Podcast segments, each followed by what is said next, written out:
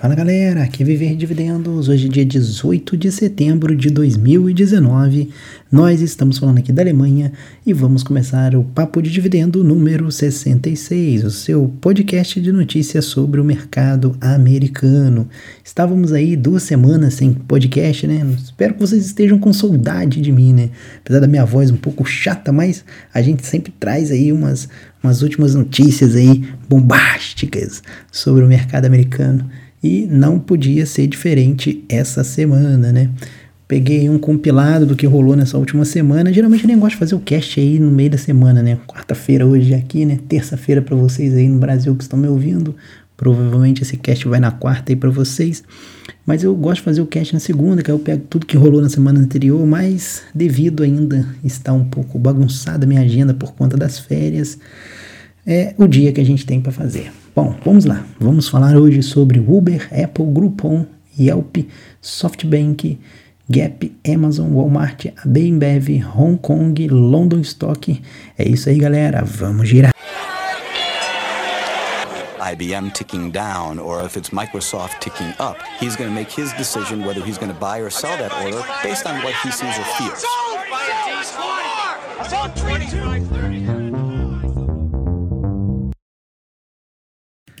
Bom, vamos começar falando do Uber, mas a, a, geralmente a gente começa falando sobre alguma coisa que vem acontecendo no mercado, nível global, né, economia como um todo.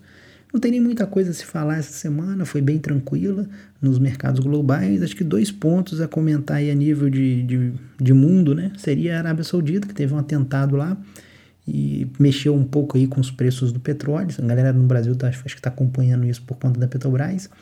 E a questão do Brexit, que continua ainda naquele mesmo embrólio lá de a chance de um não acordo é cada vez maior. Já tenho falado isso aqui no cast, martelando isso aqui no cast várias vezes, que o Johnson entrou lá para justamente não fazer o acordo. Falei uns dois ou três casts aí para trás, procurem aí que vocês vão saber. Então, dia 31 de outubro vai ser o dia definitivo, né? Sexta-feira negra, dia 1 Então, fiquem atentos aí principalmente se você tem aí ações no mercado, não dá para saber como o mercado vai reagir no dia seguinte, até mesmo aí no Brasil, né, que é tudo conectado hoje em dia, né, então tem que ficar ligado aí no nível de, de ações aí também, porque é, eu tô falando pro, pro cara que é trader, né, pro cara que tá no buy and hold pouco importa, né, mas pro cara que é trader aí, fica, fica ligado aí, veremos turbulência. E quem usa muito câmbio, né? Igual o meu caso aí, que dependo muito um pouco do câmbio do euro, né? Tô esperando para ver o que, que vai dar aí, dia 31, né? Então, segurei minhas remessas aí. Vamos ver o que, que vai rolar aí nessa, nessa parada aí. Bom, vamos ao que interessa aqui, né? Falar um pouco de Uber. O Uber não tá com notícias muito animadoras aí para os acionistas. A gente começa falando da Califórnia, que aprovou um projeto de lei dizendo que o Uber deve tratar os seus motoristas do aplicativo como se fossem funcionários. Isso daí pode ser bem complicado para o Uber, né? Na verdade, para o Uber não, né?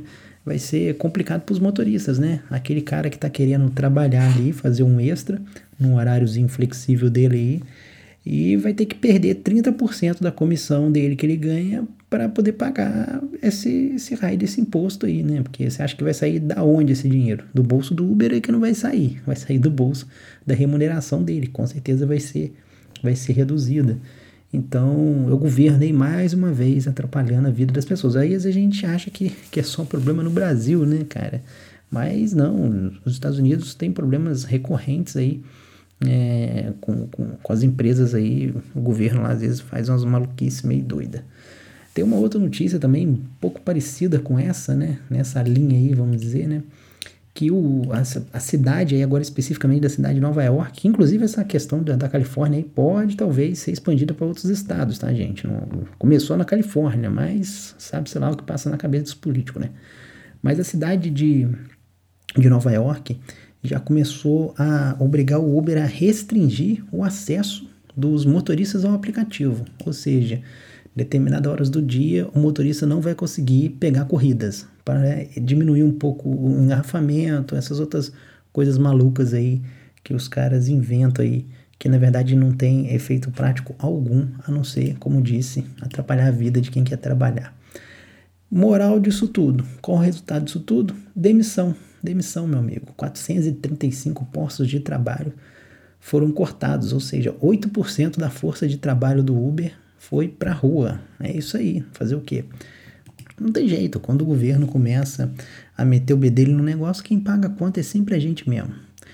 Para vocês verem uma coisa interessante, essas empresas, essas grandes corporações, e aí não, não é só Uber, né? São, é, pode colocar mais gente aí nesse balde aí. Não são todas também, mas vamos dizer assim, boa parte dessas grandes corporações, ela, elas têm um, um viés muito esquerdista. Elas apoiam um partido de esquerda, que a gente vê isso aqui no Brasil também da mesma forma. Quantos grandes grupos aí não estão tentando derrubar o governo de direita no Brasil? Então lá nos Estados Unidos não é, não é diferente. O, o, essas empresas elas são contra os governos de direita. E é engraçado que depois, olha só, se você for pegar o caso da Califórnia, qual é o partido do governador da Califórnia? Pensa aí, tic-tac, tic-tac, tic-tac. É o Trump? É o partido do Trump? Não, não, não, não, não, não. É o partido da Hillary, meu amigo. São os democratas. Então, assim, os democratas lá nos Estados Unidos é como se fosse a esquerda aqui no Brasil. E os republicanos é como se fosse um partido de direita, né? É parecido lá na Inglaterra, que a gente tem os conservadores, que são, os, são um partido mais à direita, né? E os liberais, que são os partidos mais à esquerda. Mas, voltando a falar dos Estados Unidos aqui, é, acabou que eu fugi aqui do, do raciocínio. Mas, enfim. Lá na Califórnia, o governador é do partido do burrinho. É porque burrinho, porque o símbolo do partido é burrinho. Apesar de que a galera que, pô, burrinho é o, é o CEO que defende, sabe que o partido é cheio de regulamentação, é cheio de lero-lero, quer atrapalhar a vida das empresas e os caras ainda apoiam esses caras. Cara, não consigo entender o que se passa na cabeça desses CEOs. Não dá para entender. Realmente, é, é, é o famoso dar tiro no pé. Aí você pega Nova York. Quem que é o presidente? Quem que é o, é o prefeito de Nova York? É o cara que está falando que o Uber não pode andar lá, não pode andar Uber aqui não. Quem é o prefeito de Nova York? Sim, é, esse, é aquele mesmo que falou que o Bolsonaro não podia ir lá, que fez desfeita, aquela coisa toda. Também é de qual partido? É um cara de esquerda, meu amigo. Então, assim, é, não dá para entender. Tem hora que essas empresas merecem mesmo quebrar a cara para aprender. Já que estamos falando de problemas criados pelo governo e legisladores, vamos trazer uma notícia não muito animadora, principalmente aí para quem é acionista da Apple, que terá que pagar 13 bilhões de euros para Irlanda. É isso mesmo que você ouviu. No próximo balanço aí você terá que pagar 13 bilhões aí para Irlanda. Então a coisa ficou bem ruim aí para quem é acionista da Apple e tem que pagar essa grana. O que, que foi isso? Tinha um processo rolando na União Europeia de que a Apple deveria pagar 3 bilhões em impostos atrasados, coisa que ela já deveria ter pago e não pagou. E aí a Irlanda ganhou e vai receber essa bolada aí no caixa dos cofres públicos da Irlanda, né? Bom para os irlandeses e não tão bom para os acionistas da Apple. Mas nem tudo é ruim ali na Apple. Nós tivemos o lançamento essa semana dos novos iPhones, foram três iPhones lançados e dentre eles o iPhone 11, iPhone 11 Pro e o iPhone Pro Max, sendo o mais caro deles, né, esse Max aí valendo 1.099 dólares, né, deve chegar aí na casa dos 10 mil reais no Brasil, pra, praticamente, né, porque o, o dólar da Apple é 10 reais, caso você não saiba, né, então bem carinhos os iPhones, né. Mas me lembra um pouco também esse lance aí de, de lançar, tem, tem três, três lançamentos, quatro lançamentos importantes, é, três desses eu não gostei. Na verdade, não é que eu, o iPhone não é que eu não gostei muito, mas eu só acho que essa questão de ficar subdividindo muito iPhone não, não me agrada. Quem lê o livro do Steve Jobs lembra que quando ele assumiu a Apple de novo, a primeira mudança que ele fez foi é, diminuir o número de produtos, porque o cara ia comprar um computador na Apple antigamente, era tanto produto, tanta variedade que o cara ficava perdido. Aí ele falou, cara, simplifica. Tanto é que você lembra, quem lembra da era do Steve Jobs era um iPhone, meu amigo. Ele lançou um modelo só de iPhone e acabou. É aquilo ali e acabou. Então a Apple fica querendo agradar tanta gente que acaba, ao invés de ajudando, complicando a vida do consumidor que fica cada vez mais indeciso. Pô, qual que eu pego? O 11, 11 Pro? Daqui a pouco eu tenho que fazer um, um, um cálculo matemático para saber qual é o melhor para o cara. É igual os, os Mac. Olha quantos Mac que tem agora, hoje em dia, entendeu? Então você já começa a ver um, uma bagunça aí na administração nesse sentido. Ponto ruim que ter lançado três. Eu acho que tinha que ter ficado no máximo com dois e olhe lá se não fosse um. Na minha opinião, é um só e acabou. Mas enfim. Teve o lançamento do Apple Watch, que beleza, veio com algumas coisas legais, mas eu queria algumas coisas mais voltadas para a área de medicina no Apple Watch. Para mim, assim, eu acho que o, o, o do Apple Watch, para o sucesso dele, tem que focar na área de saúde, trazer instrumentos de saúde para o pessoal, para ajudar. E não foi muito isso que eles focaram, né? Preferiram focar lá em mapa, aquelas coisas todas. Pô, quem vai usar essa meleca? Ficar usando mapa no, no Apple Watch? Não faz muito sentido para mim, velho. Enfim, mas teve, teve um ponto positivo, foi o aumento da bateria. Isso aí, sem dúvida, é, é fundamental. Eu, eu acho que o grande empecilho para mim comprar um Apple Watch hoje é a bateria. Eu não compraria por conta da bateria. Para mim tem que ficar dispositivo ali, pelo menos durar uns dias ali, não ficar carregando todo dia não. Mas enfim, é, optaram por ter uma tela, né, para o cara poder interagir, aquela coisa toda. Isso aí também não tem como eles fazerem mágica, né? Fazer o quê? Tivemos aí o iPad, sem muitas novidades também, e temos aí o Apple Arcade. Esse sim parece ser um, movimento legal da Apple. Um bom preço, 4 dólares e 99, né? Nada absurdo, né? Também a Apple não, não, é, não tem um catálogo muito grande de jogos, né? Mas aquele joguinho ali para você sentar no sofá e, e, passar o. perder uma tarde de sábado, uma tarde de domingo jogando. Beleza, ó, o Apple Arcade achei uma boa iniciativa. Agora ela fez o Apple TV Plus e beleza. É, eu até quero fazer um vídeo sobre. É, na verdade, quando eu fizer o balanço comentar da Netflix, eu vou comentar sobre essas bagunças todas aí. Mas, a meu ver, a Apple não tem expertise para poder gerar conteúdo. Se ela tivesse redistribuindo conteúdo de outros, beleza, até não seria o ideal, mas eu acho que daria mais certo. Mas a Apple produzindo conteúdo, a gente viu o que eles fizeram com a parte do do Apple Music que tentaram produzir conteúdo lá. Foi um fiasco, um fracasso total. Só queimaram o dinheiro do acionista. E a tendência é que o Apple TV Plus vá para mesma, vai a mesma linha. Então, já tá para vocês terem ideia. Já estavam produzindo, acho que uma série aí, maneira aí, de acho que uns ex-combatentes militares, e o cara meio que ficava pancada da cabeça, e, e acho que virava um psicopata, uma coisa assim a, a, Apple foi e cortou a série. O, o cara tinha sido contratado para produzir, já cortou, falou: não, não, a gente não quer esse tipo de coisa, não, quero uma coisa mais light, quero uma coisinha assim mais, mais infantil, sem muita violência, não sei o quê. Então, cara, é, é, é a Apple, cara, para gerar conteúdo deixa muito a desejar. Então, para mim, não, não foi uma boa notícia essa criação do, do Apple TV Plus aí, não. Bom, vamos sair da Apple e vamos falar um pouco do Groupon. Groupon, para quem não sabe, ainda existe ainda. Parece que o pessoal ainda acessa ele ainda. Eu, cara, tem muito tempo, mas muito tempo mesmo que eu, que eu não acesso o Groupon. Mas o menino tá so, com sobrevida aí na bolsa da Nasdaq. Dê até uma olhada nos números dele aqui por curiosidade. 2,5 bilhão de receita, meu amigo. É, a galera tá gastando no Groupon. Mas o grupão que está na bolsa Nasdaq pretende, anunciou que pretende comprar o Yelp. O Yelp aí, que é uma, uma, uma empresa que está listada na bolsa de Nova York. E de acordo com o grupão, a aquisição do Yelp encaixaria bem com seu case de negócio. Acredito que sim, que traria mais engajamento ali dos comerciantes com o público, né? O Yelp é como se fosse uma rede social ali de, de, de, sugestão de comércio, uma coisinha assim do tipo. É legalzinho o Yelp, cheguei a usar algumas vezes, mas acabou que depois foi perdendo relevância para mim. Mas de acordo com o Grupão, deve trazer algo em torno de 200 milhões em economias de sinergia das duas empresas. Vamos ver o que vai rolar aí. O Grupão não anunciou que o valor que estaria pagando pelo Yelp, né, já que ela é listada na bolsa, então não dá pra gente saber ainda. Mas vamos ficar de olho qualquer novas notícias. Gente... Estamos falando de fusões aí, né, de aquisições. Vamos trazer uma notícia de IPO. Na verdade, uma notícia de não IPO, né? O WeWork, que é uma empresa especializada em cowork, né? Cowork é quando você sai. Pô, a galera deve conhecer cowork, né? Mas quem não conhece, você, pô, você tem ali um. Eu, por exemplo, trabalho no meu home office. Pô, às vezes é muito chato você ficar todo dia em casa. Então tem gente que gosta, às vezes, de ir para um local, para um ambiente de trabalho onde tem outras pessoas ali, por conversa, faz network e tal, etc e tal.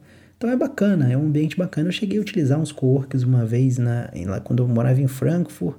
Depois, quando eu mudei aqui para essa região de Düsseldorf, eu fui, utilizei o cowork chamado Starbucks. Né? Por muito tempo, ia para Starbucks, ficava o dia inteiro lá trabalhando, porque a casa que eu estava aqui não tinha como trabalhar na casa da pessoa, e, enfim, estava morando lá junto. Meio complicado. Mas esse WeWork aí é uma rede grande, tem até, inclusive, em Frankfurt. Acho que não lembro se eu cheguei em Frankfurt neles. Mas tem aqui na, em Colônia, aqui na Alemanha. E, enfim, tem várias regiões aí do, do mundo aí que tem essa galera do WeWork. A SoftBank, que é uma, um conglomerado, né? Tipo, uma big de uma companhia japonesa, havia investido no WeWork e ela disse que está arquivando aí é, o IPO. Estava para sair o IPO do WeWork, mas eles estão meio é, preocupados porque diante dos últimos IPOs que tivemos aí de dessas startups aí no mercado, né?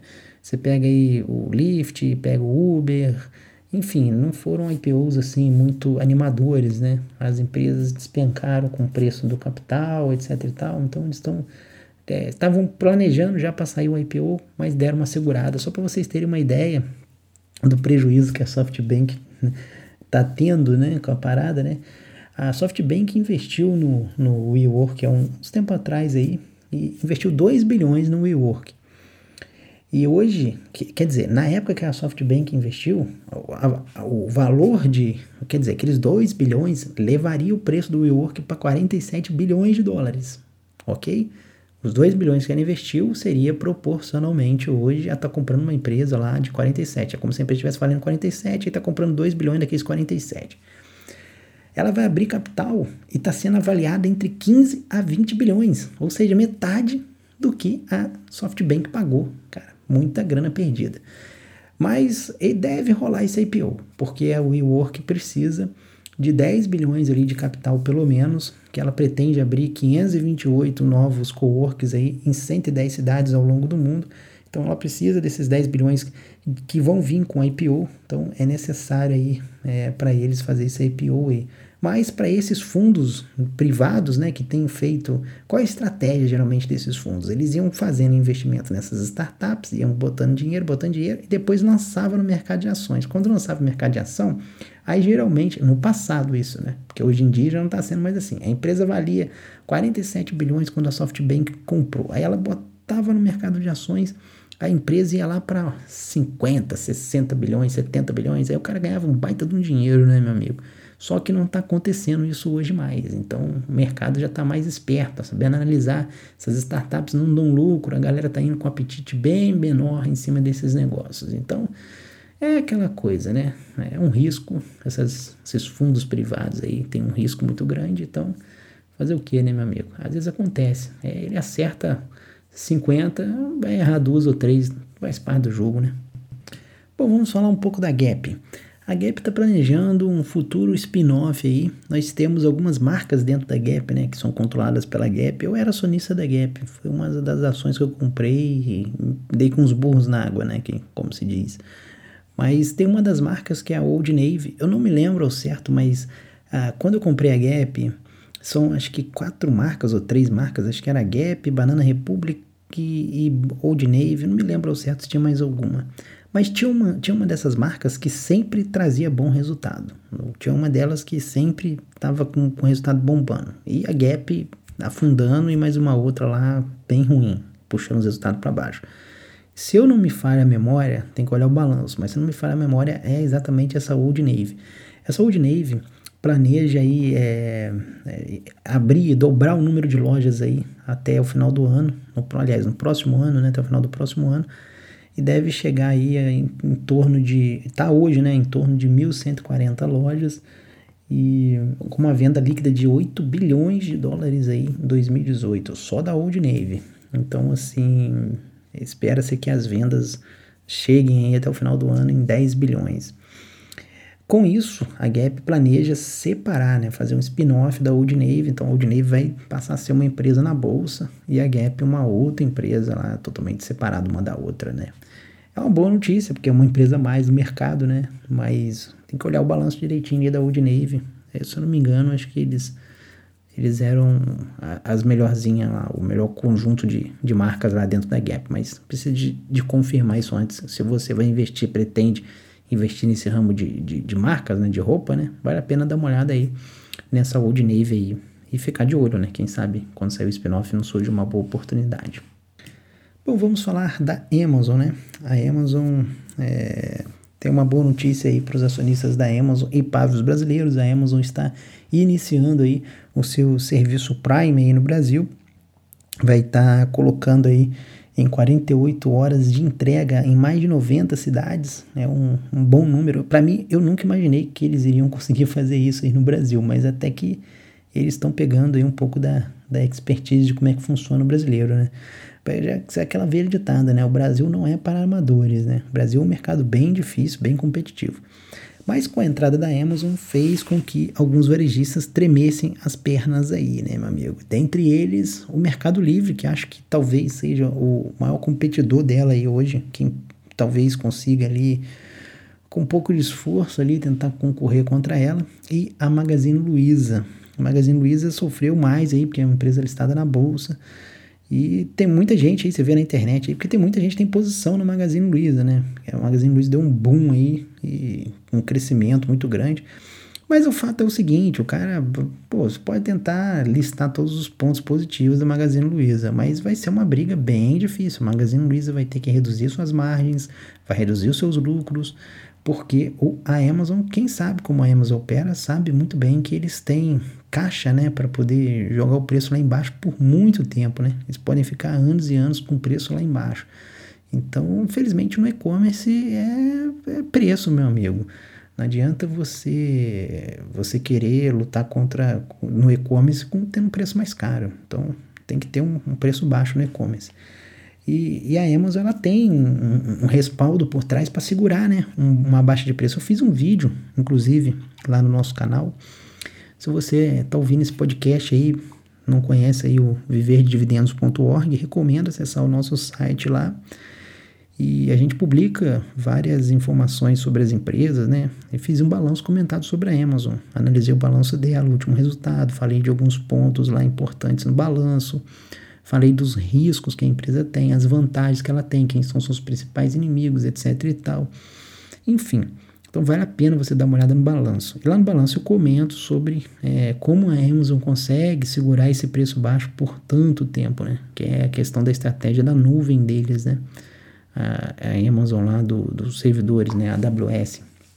Então, ela tem um respaldo ali por trás. Agora, a Magazine Luiza e o Mercado Livre não tem esse como segurar esse preço baixo por muito tempo, né? Então, assim, é preocupante para os acionistas. Tem que não, não, é o fim do mundo, né? Porque tem muita empresa que a, que a Amazon entrou no mercado americano e parece que tudo ia acabar. Ia ser drone voando para tudo quanto é lado entregando produto da Amazon. Você tem visto drone por aí? Eu, eu não tenho visto. Eu, pelo menos, nunca vi aqui voando perto da minha casa nenhum drone.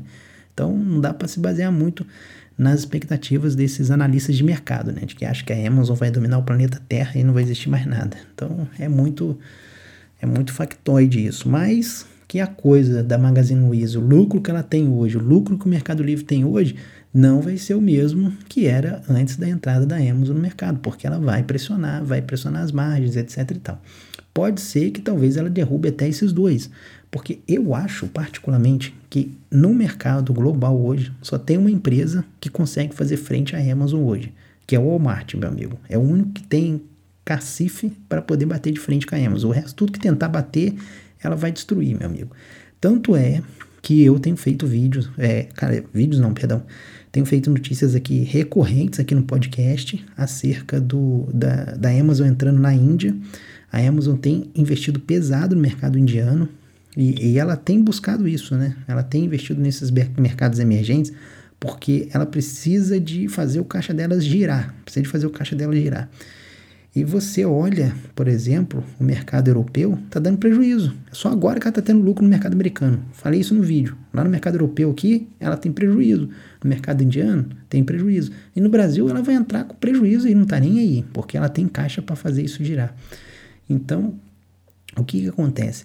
ela tem investido pesado nesses mercados emergentes e ela não vai largar o Brasil de lado. Ela é diferente do Walmart. O Walmart entrou nos Estados, no Brasil há uns tempos atrás aí e não conseguiu se consolidar no, no Brasil. Não, se não me engano, acho que não foi a primeira vez que o Walmart tenta, né?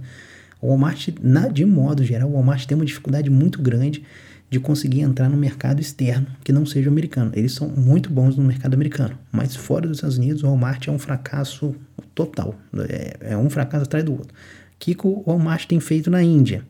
Presta bem atenção. O que, que o Walmart tem feito na Índia?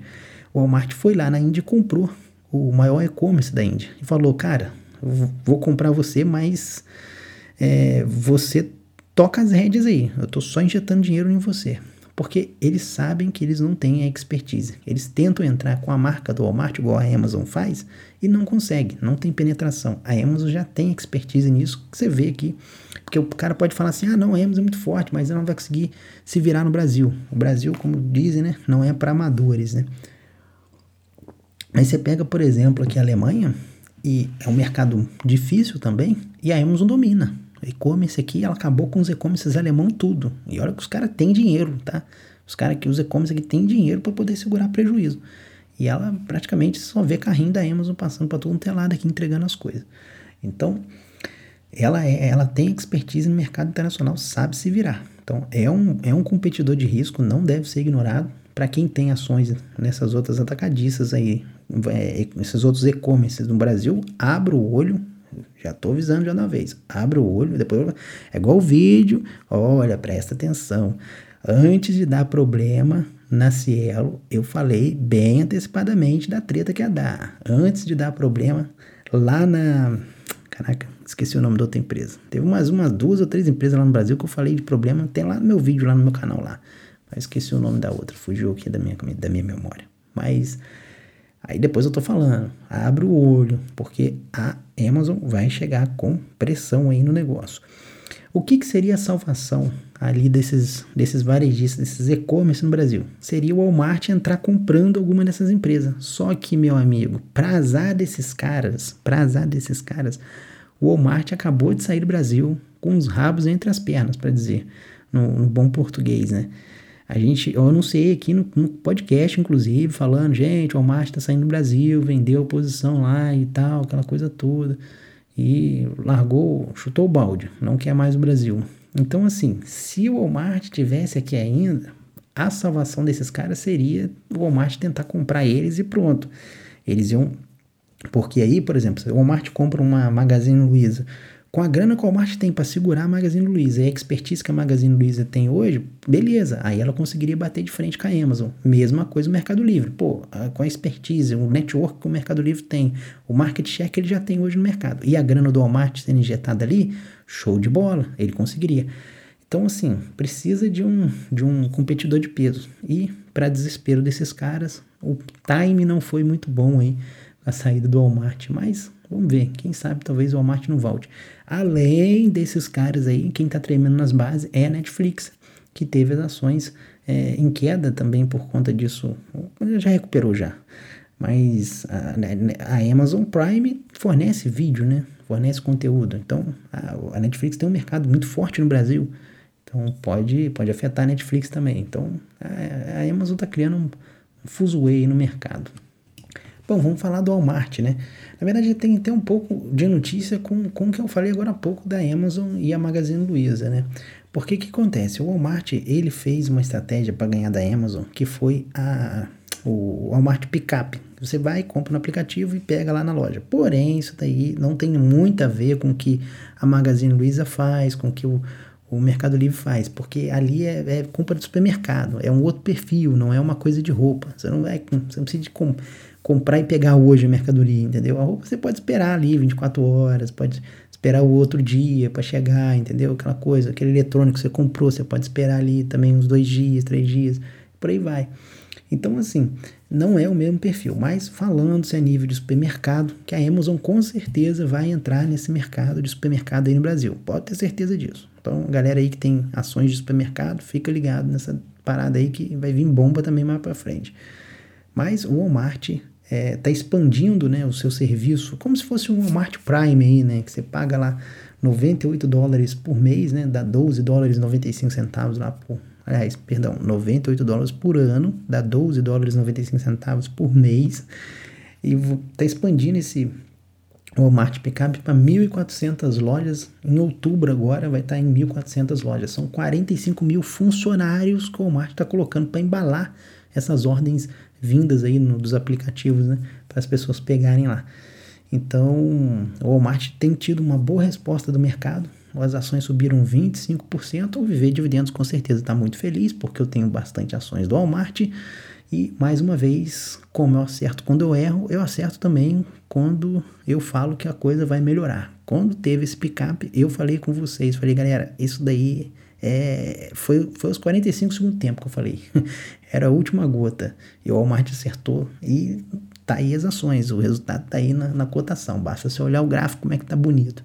Então é complicado, mas você fazer essa leitura do mercado exige um pouco de experiência e tal, aquela coisa. Inclusive aí, se você investe no mercado americano ou pretende investir, entra no nosso blog para você aprender como é que faz. Se você já está investindo, deu os primeiros passos, a gente tem um serviço chamado Ex Dividend, no qual eu vou passando aí para vocês aí uma série de empresas ali para vocês poderem dar uma olhada.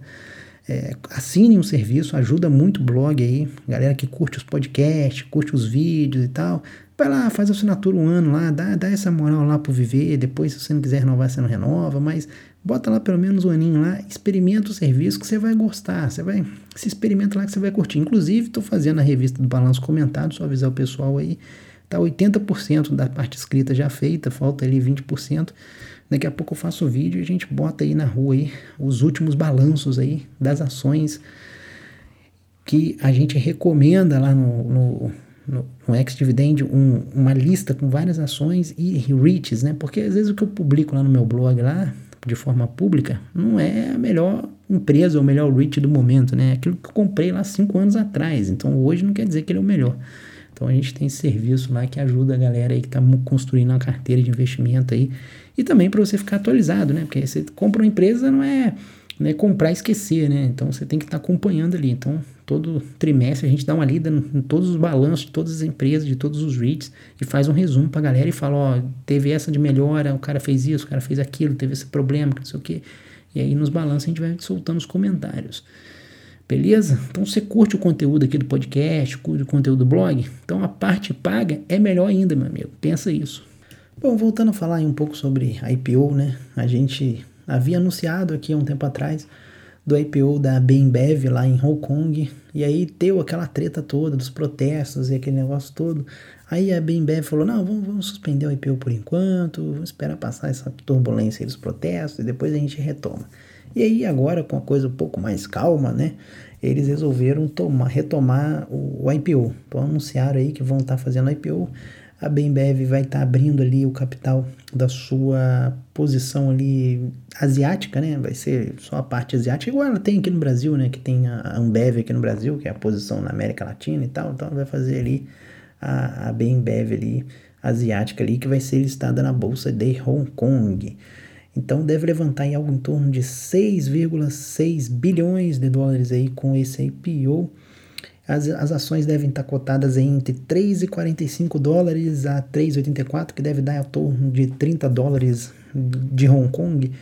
Isso daí é para tentar diminuir um pouco o endividamento ali da empresa que está em torno de 100 bilhões de dólares. A empresa está com uma dívida bem alta, principalmente aí depois da compra da concorrente SAB Miller, que foi no final de 2016 e levou um pouco a dívida da Bembev. Então, para os acionistas da Bembev aí, fiquem ligados aí, torcer para esse IPO aí poder dar certo para diminuir um pouquinho essa dívida aí e ser um bom IPO para pagar um pouco essa conta aí, né?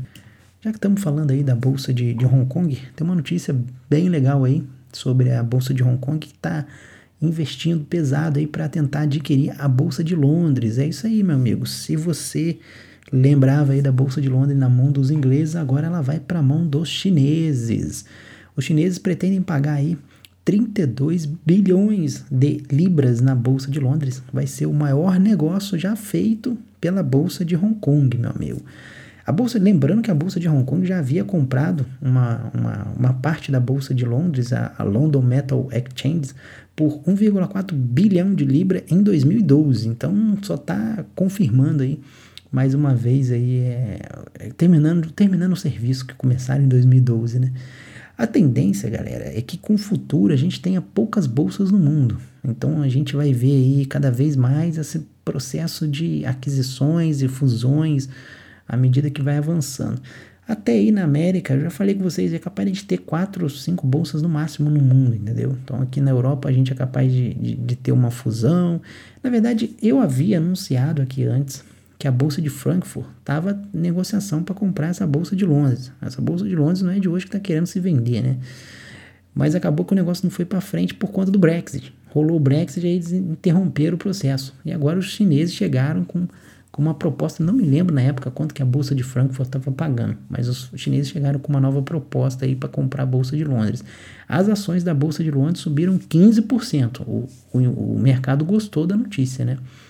Mas a gente vai ver uma consolidação nesse mercado de bolsa, já tinha falado isso já uns tempo atrás aqui no Cash. A B3, por exemplo, poderia muito bem, já, né, já era para ter feito, né? Ter comprado a bolsa do Chile, ter comprado algumas outras bolsas aí na América Latina. A B3 anda de, de marcha, marcha lenta, né?